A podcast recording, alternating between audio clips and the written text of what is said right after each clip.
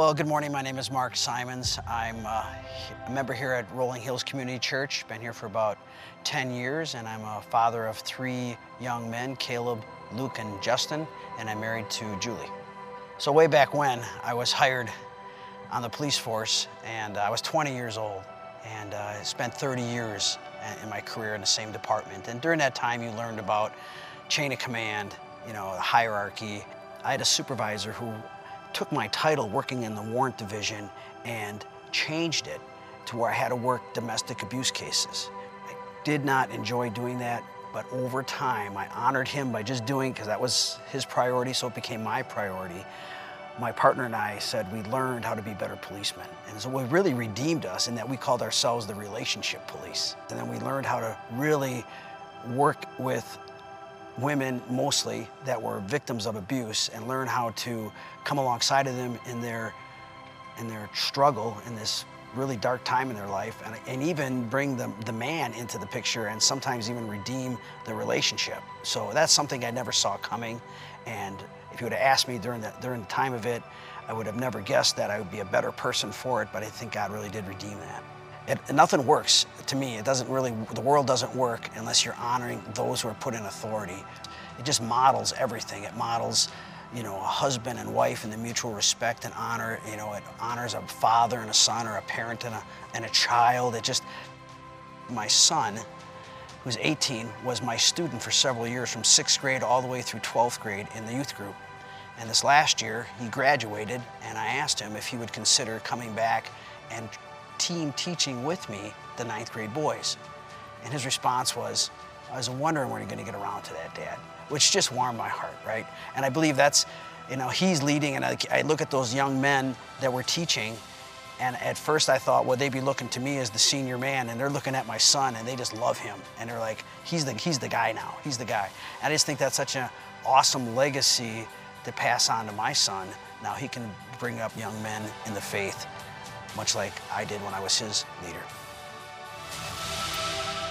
Wow. Well, good morning, church. Good morning. I love these stories each week from different people in our church as they correspond in our series. We're in this great series called I Am David, and we're finding our story in the story of this guy in the Bible in the Old Testament. And yet his story is so rich and so deep and what God was doing in his life. And we're seeing that in our story today. 3,000 years later, what God is doing in our lives and in our walk with the Lord. And we started the first week, we talked about how David was chosen, right? God called this guy Samuel and said, Hey, go anoint the new king because Saul, the current king, I've rejected him. You know, he's turned his heart from me, he's become arrogant. And, and so I'm calling out a new king. And so Samuel goes down to, to David's house, and Jesse, his dad, brings out the seven older sons. And, and Samuel's like, is this it? You know, and he's like, well, I got my young one out taking care of the sheep. I didn't even bring him in. I didn't think he would like measure up to be a king. And Samuel's like, go get him. And, and he brings him in, and Samuel sees, and God says, hey, I look, you know, at the heart, and look at the heart of this guy right here, this 16, 17, 18, 19 year old. I have chosen him. And so Samuel just whispers in his ear, You are chosen. You are chosen, David. You're going to be the next king. And this won't happen officially for 10 more years. But God is working in his heart. And we said the first week that God has chosen you.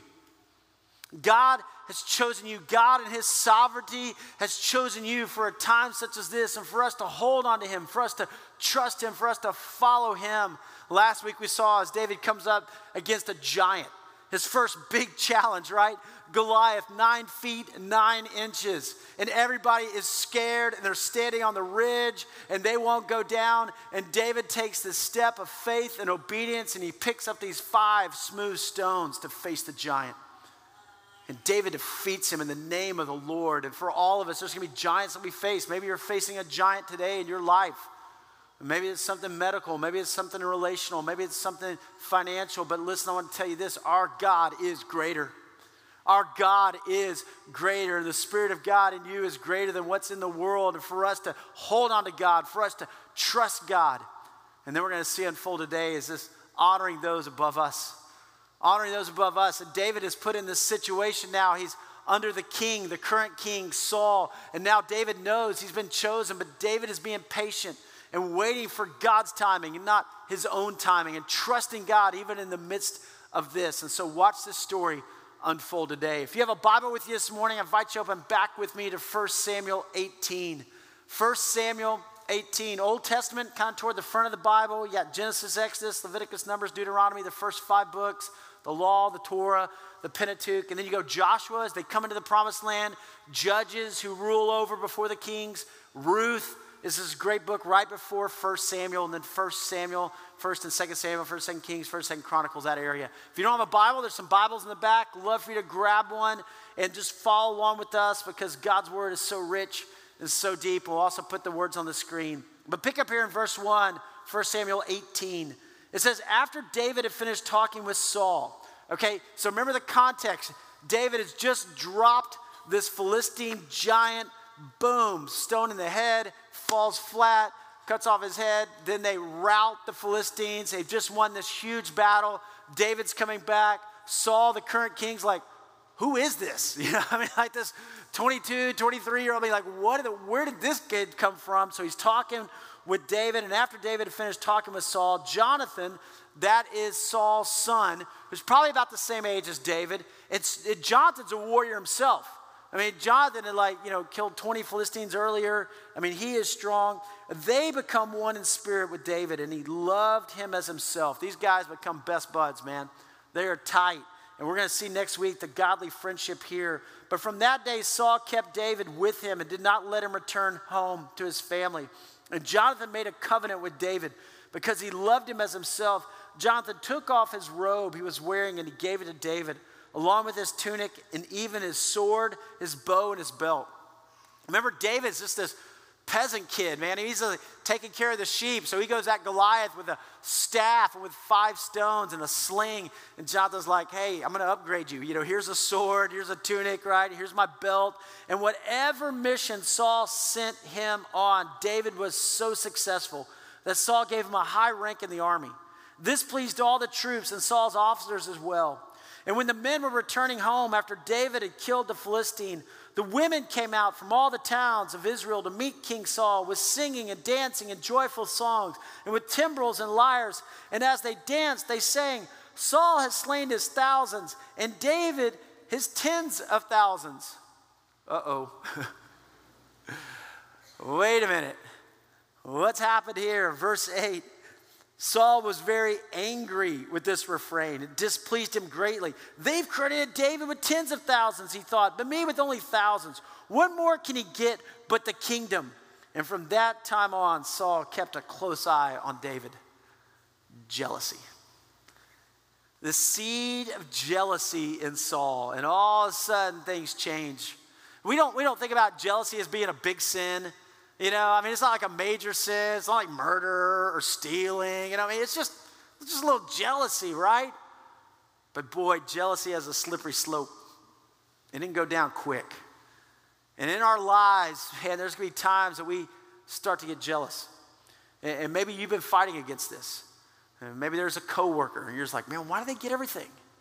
And I go, well, what in the world? Or maybe it's a sibling, or maybe it's somebody in your life, but but boy, don't let that take root. You let that take root, and I'm telling you, it is a slippery slope. Look what happens here. Skip to verse 12. Saul was afraid. Here's Saul, the king. Saul was afraid of David because the Lord was with David, but had departed from Saul. Why didn't Saul get on his knees and confess? Why didn't Saul say, God, I need you? God, help me? Because he was arrogant, he was prideful. And he let this jealousy well up inside of him. So he sent David away from him and he gave him command over a thousand men. And David led the troops in their campaigns. In everything he did, he had great success because the Lord was with him. And when Saul saw how successful he was, he was afraid of him. But all of Israel and Judah loved David because he led them in their campaigns. Saul said to David, Here's my older daughter, Merab. I give her to you in marriage. Only serve me bravely and fight the battles of the Lord. For Saul thought to himself, I will not raise a hand against him. Let the Philistines do that. so you see how it's starting to go this downward spiral. Saul's like, hey, maybe something bad will happen to him. I'll send him out into battle. He gives him the hand of his older daughter, right? Which, if you go back to 1 Samuel 17, if you defeated Goliath, you're supposed to get the king's daughter in marriage. And so he makes good on that promise. But look at David's humility. But David said to Saul, Who am I? And what is my family or my clan in Israel that I should become the king's son in law? So when the time came for Merab, Saul's daughter, to be given to David, she was given in marriage to Adriel of Meholah. Now, Saul's daughter, Michal, was in love with David. And when they told Saul about it, he was pleased. I will give her to him, he thought, so that she may be a snare to him, and so that the hand of the Philistines may be against him. So Saul said to David, Now you have a second opportunity to become my son in law. Then Saul ordered his attendants, Speak to David privately and say, Look, the king likes you, and his attendants all love you. Now become his son in law. They repeated these words to David, but David said, Do you think it is a small matter to become the king's son in law? I'm only a poor man and little known. And so Saul says, Hey, tell David, just go kill a hundred Philistines and bring back proof. I'll let you read what the proof was, okay? You can kind of keep reading there. I won't tell you about that. You read on if you want to. But, but he says, Go kill because he thinks I'm going to put him in harm's way, right? I'm going to put him out there. Well, David and his men, they go out and they kill 200 Philistines. This is like Gladiator or Braveheart, okay? I mean, they go out and they take out 200 Philistines and they bring back proof that he killed these 200 Philistines. And Saul's like, okay, here you go. Well, when Saul, verse 28, realized that the Lord was with David and that his daughter Michal loved David, Saul became still more afraid of him and he remained his enemy the rest of his days. Look at verse 1 of chapter 19. Saul told his son Jonathan and all the attendants to kill David. Whoa. I mean, this all of a sudden went from a little jealousy to now, I want you to take him out. You know, in our lives, guys, when we see jealousy start to move to, I hope something bad happens to them. We don't say it, right? But in our minds, we kind of go, oh, they didn't get that promotion. Oh, that happened. Oh, they didn't win that, you know? then we start to go, whoa, whoa, whoa, whoa, slippery slope. We're elevating ourselves over somebody else. We're afraid of their success. And that's what was happening here to Saul. He tells Jonathan, his own son, go kill David. But Jonathan had taken a great liking to David and warned him, My father Saul is looking for a chance to kill you. Be on your guard tomorrow morning. Go into hiding and stay there. I will go out and stand with my father in the field where you are. I'll speak to him about you and will tell you what I find out. Jonathan spoke well of David to Saul, his father, and said to him, Let not the king do wrong to his servant David. He's not wronged you, and what he has done has benefited you greatly. He took his life in his hands when he killed the Philistine. The Lord won a great victory for all Israel, and you saw it and were glad. Why then would you wrong, do wrong to an innocent man like David by killing him for no reason? Saul listened to Jonathan and took this oath As surely as the Lord lives, David will not be put to death. but that oath didn't last long. Skip down to verse 9. But an evil spirit from the Lord came on Saul as he was sitting in his house with the spear in his hand. Let's stop there for a second. An evil spirit from the Lord? I mean, what is that? Right? Well, if you remember, the Spirit of God has left Saul. God's rejected Saul because Saul was supposed to be the king and lead God's people, and he's become arrogant and prideful and not trusting in God. And so the Spirit of God's left him. But now he's tempted. God doesn't cause sin, but God allows temptation to happen. And temptation is not a sin. Temptation is an opportunity for us to choose the right thing. When you're tempted, next time you're tempted, just go, hey, listen, I got an opportunity here. It's like a test. I could choose to do the right thing or I can give in to the temptation. And God in His sovereignty allows that. And here's Saul. He's sitting there, he's tempted right now, and with the spear in his hand, while David was playing the lyre, verse 10, Saul tried to pin him to the wall with his spear, but David eluded him as Saul drove the spear to the wall. And that night, David made good on his escape.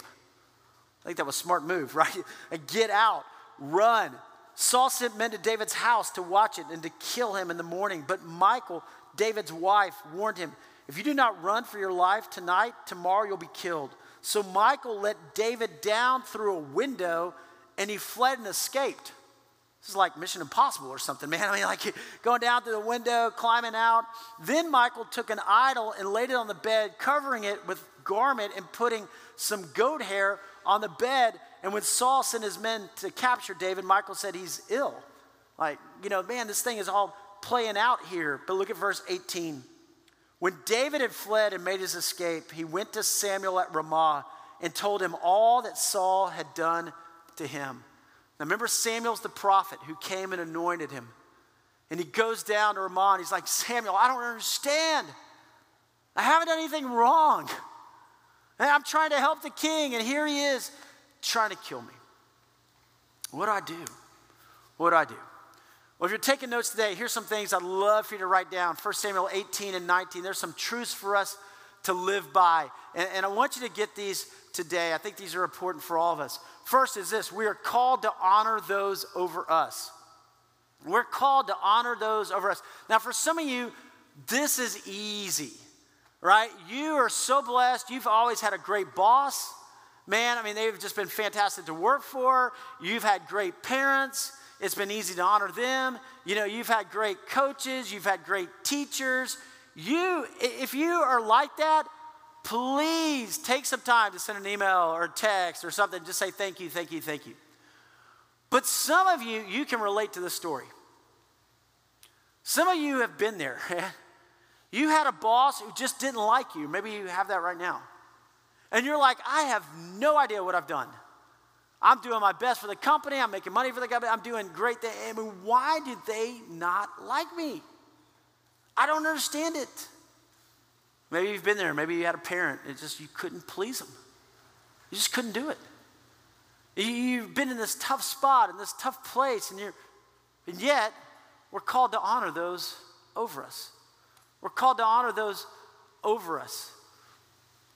David shows respect for the person and the position. David shows respect for Saul. He, he realizes that Saul is his father in law, he realizes Saul is his best friend's dad, he realizes Saul is a child of God. He doesn't try to usurp the throne. He doesn't try to badmouth Saul. He doesn't run him down. He doesn't try to take over. He shows respect for the person and the position. What begins here in chapter 18 and 19 will go on for five more chapters. Saul is going to be chasing David all around. And, and David has opportunities to come back and kill Saul. He's going to have opportunities, but he won't.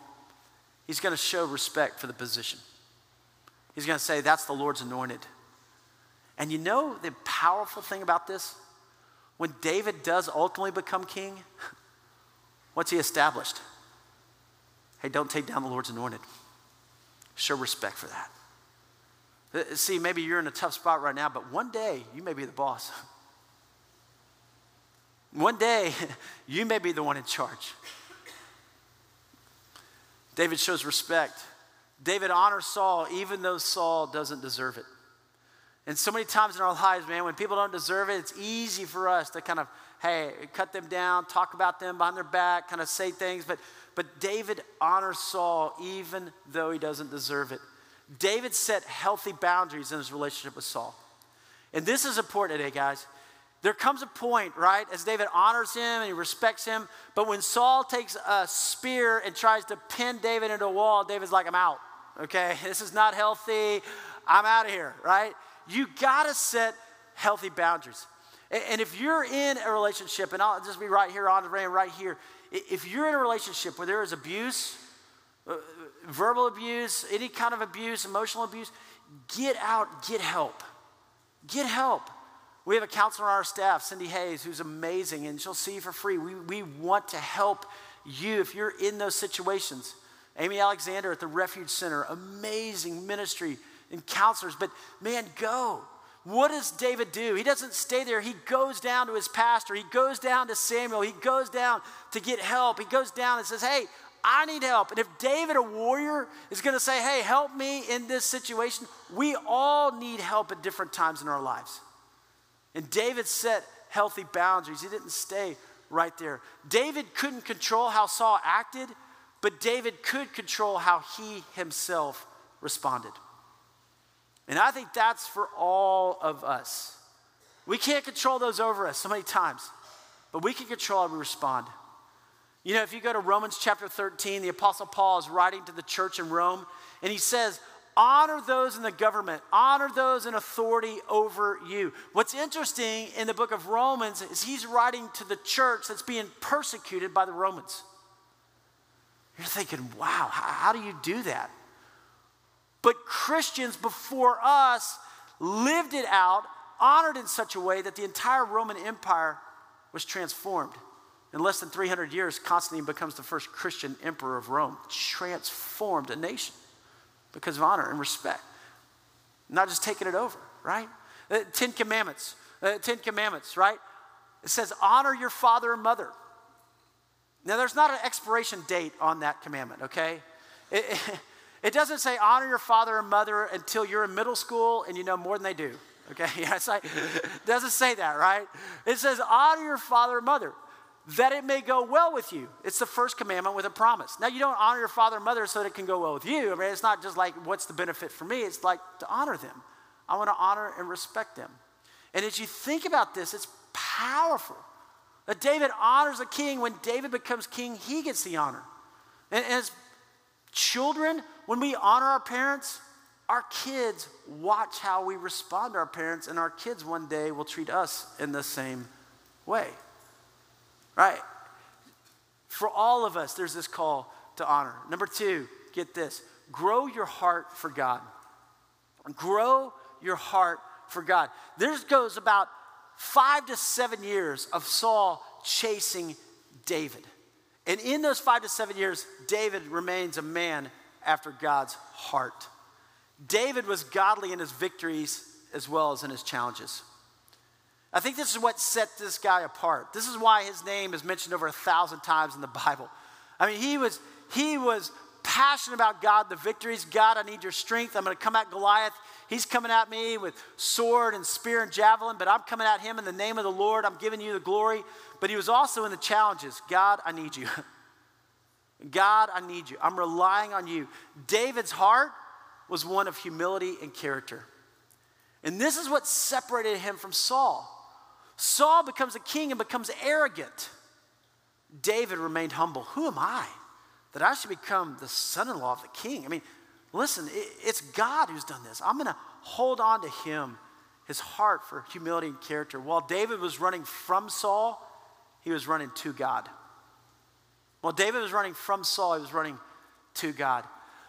Uh, what's really powerful is we're tracking here in 1 Samuel but if you were to turn over to the Psalms, which are in the middle of the Bible, there's 150 Psalms, which, which were written mostly by David. And if you start to kind of do a cross reference, you can find parallel Psalms that were written at different times in David's life. And, and, and, I love that we're doing a daily step, which, you know, we read a Bible passage uh, every day. You can get the Rolling Hills app. But we're reading through the Psalms while we're studying David this summer. And David wrote many of these Psalms during this time. And so when he's going through all these challenges, when he's facing all this kind of persecution, he's writing down to God. He wrote Psalm 7, he wrote Psalm 27, he wrote Psalm 31, he wrote Psalm 34, he wrote Psalm 52, all during this time. And when you start to read those, you see his heart for God. Now, think about this. If somebody were to read your journal, When you're going through a hard time, when you're going through a challenge, what would they find? Would they find, here's a man or a woman who's saying, God, I trust you. God, I'm holding on to you. God, I need you. Or would they find, man, God, what is going on? I mean, what is going on in your heart? God was growing David, but God was growing David's heart.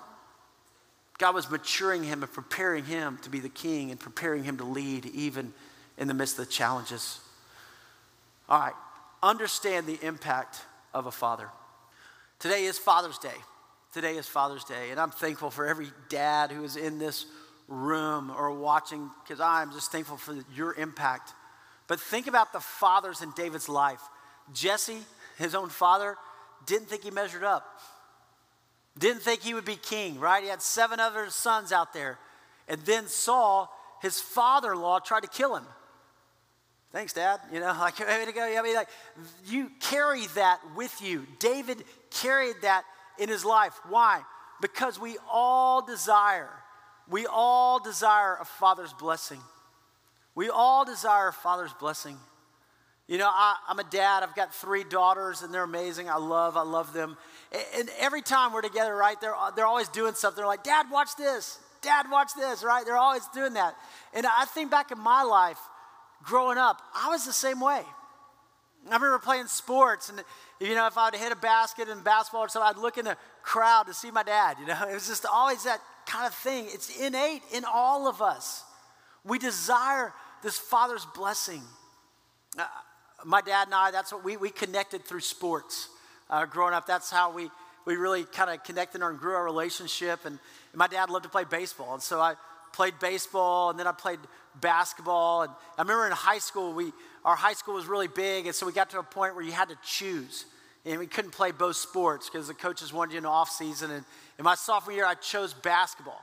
And, and my dad loved baseball, you know. So, but but we just always, he was always at games and he was there. About four years ago, um, my dad went home to be with Jesus.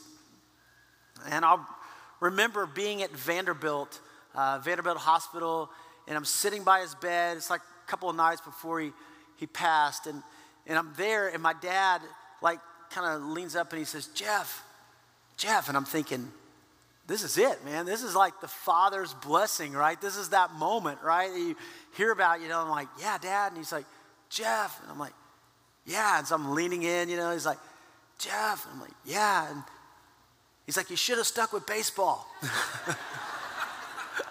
I'm like, great, thanks, Dad. You know, so, that was my blessing right there. So I should have stuck with baseball. But, but really, it was, it was funny. But, but what I realized then is this: is that a blessing doesn't always come at the end. There's blessings that are given along the way. And for David, he wasn't getting that from his dad Jesse, he wasn't getting that from Saul. So what did he do? He went to Samuel. He found this mentor in his life. And if you are here today and you don't have a strong dad, you don't have strong influence in your life, hey, find a godly mentor. Find somebody who's going to step in, who's going to believe in you, who's going to bless you, who's going to be there for you. That's what church is for. That's why we have mom to mom. That's why we have men's groups. That's why we have community groups and to have people around you. We all need that. You know, the millennials and Generation Z have been called the fatherless generation. Because so many are growing up without a dad in the home. And you see the impact on our country, you see the impact on their lives. But that's where the church steps in. And I'm so thankful if you're here this morning, you serve in preschool or children or students, thank you. If you went to kids camp or student camp, thank you. Because our kids need godly mentors. What's amazing, as a dad, you know, I can say something to my kids and, and, I'll tell them, you know, they're middle school, high school now, you know, and I'll say something like, yeah, right, dad, whatever. Yeah, I get the eye roll thing, you know. And then another adult will come and say the exact same thing. And they'll go like, yeah, that's awesome. So, yeah, you're wise. You're like, what? You know, but it happens, right? So don't you want them around godly adults? Don't you want them around people who are going to speak truth? Yes, and that's what church is. We have incredible leaders in getting them into small groups and helping them find people who will bless them. We all need someone to believe in us. Guys, we all need someone to believe in us. You know, my dad didn't grow up in church. So that was, they grew up kind of going hit or miss there. And uh, then he went off and played baseball. Then he went uh, at college, and then he went into the Korean conflict. And, and after all that, he met my mom, and my mom led my dad to the Lord. And then he got so involved in church. I mean, he just loved church. Him and my mom would lead Sunday school classes. He was a deacon. He was always greeting. I mean, he just loved being at church. We were at church, you know, Sunday morning, Sunday night, Wednesday night, and we were always there. And, my dad was in business, and so I always thought I'm going to go in business because that's what my dad did, you know. And, and then God called me to ministry, and my dad was so great about that kind of calling in my life. But I'll never forget when uh, God called us to plant Rolling Hills, and I called my dad, and I was thinking, oh man, how's this going to go down? You know, it's like my dad's going to be like, okay, you're married. What are you thinking? You know, and what about salary? What about, you know, insurance? And, and I called my dad, and I said, Dad, I feel like God's um, calling us to plant a church. You know, I'm a leave my current job where I am, and things are going great, but I feel like God's calling us to step out in faith and plant church. And my dad says, You know what, son? I'm proud of you. And I'm going to be the first one to pray for you, and I'm going to be the first one to write a check. What do we need to do? I'm praying for you. I believe in you. And I just always remember that. I just held on to that. It's like, yes, let's go. And guys, we all need somebody to believe in us. We all do. And I want you to know, as your pastor, I believe in you. I believe in what God's doing in your heart, in your life. I believe God's not finished with any of you. God has an incredible plan for you. Hold on to Him and trust Him. And surround yourself with godly people who are going to pour into you and believe in you. And David was wise enough to get with Samuel. He was wise enough to have somebody who says, Hey, God's still with you. I was there when God said, He's the one. David, you hold on to God, you stay true to God. Look at this one. Become a person worthy of honor. You become a person worthy of honor. David did. Honor is not a title. Honor is not a title that's given, it, it is a, not a position, it is earned. Honor is earned. You know, Saul lost it. Saul lost it, but David earned it. Saul became prideful and arrogant. He thought it was all about him. He thought he knew more than everybody else, and he becomes cocky. He doesn't need God. David was humble. Boy, he earned it.